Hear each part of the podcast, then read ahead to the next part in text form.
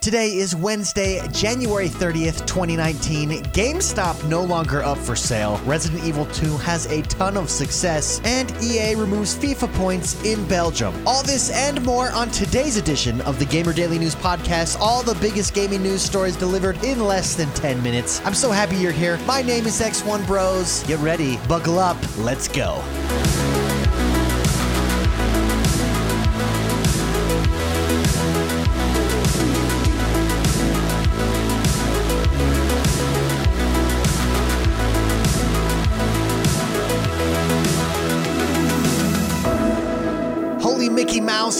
Kingdom Hearts 3 has released and it's being well received by critics and gamer alike. As of right now, the Metacritic score by critics is at an 88, while the user score is at an 8.4. Anything close to a 90 or a 9 is really pretty good. Most really successful games have high scores like that. So congratulations on a successful launch Square Enix. Go out there, get yourself some Donald Duck, some Mickey Mouse, some Goofy, some Disney princesses and kick some trash.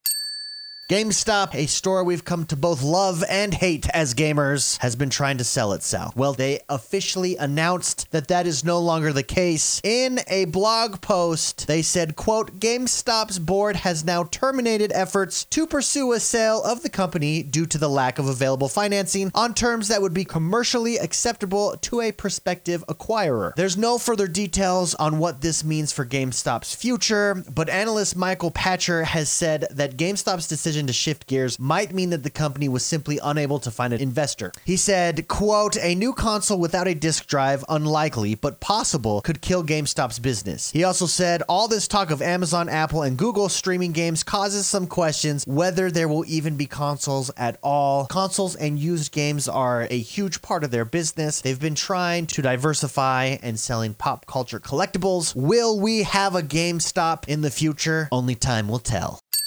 Ask any Resident Evil fan what their favorite Resident Evil is, and you'll get a diversity of answers. However, a lot of them will say Resident Evil 2, and the new Resident Evil 2, the remake, has shipped 3 million copies in one week. That's right, Resident Evil 2 has shipped 3 million copies in just one week. This is huge. The original Resident Evil 2 sold just 5 million copies, so this is on pace to easily pass that up. Who would have thought a remake would sell more than the original? Well, they did a really good job. Congratulations, Resident Evil. Welcome back to 2019.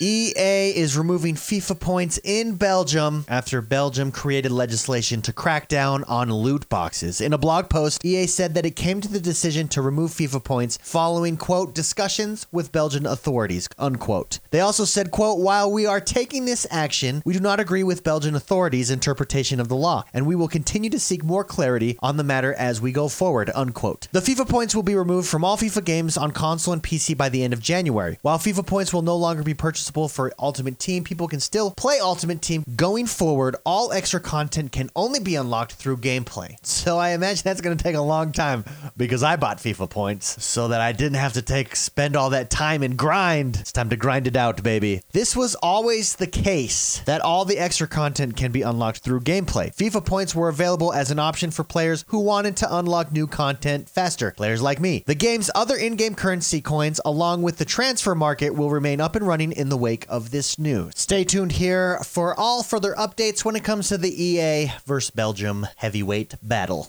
Head of live service over at BioWare and Anthem has assured us that fixes are coming and will be prominent in this weekend's edition of the open demo for Anthem. Chad Robertson wrote in a blog post, quote, As I shared on Saturday, last weekend started rocky, but we stabilized that afternoon and maintained it until we turned servers off Sunday evening. He says we learned a ton about our game, our service, and you, our community. We're working hard to ensure everyone can enjoy the game exactly as we've designed it. The fixes that are coming that he promised will be sorted out this next open demo are rubber banding issues, the infinite load issue, I got caught in that a couple times, platform bugs, and entitlement bugs should also also be fixed. Even with all those issues last weekend, Anthem still saw almost 9 million hours of playtime. That's insane. I know a few of those hours belong to me. Chad Robertson also teases about more content coming in this weekend's demo, saying, quote, make sure to stick around for Sunday afternoon. You'll see a glimpse of some of the cool things we'll be doing in the future. Oh my goodness, that's so exciting. Stay tuned here for all your Anthem news.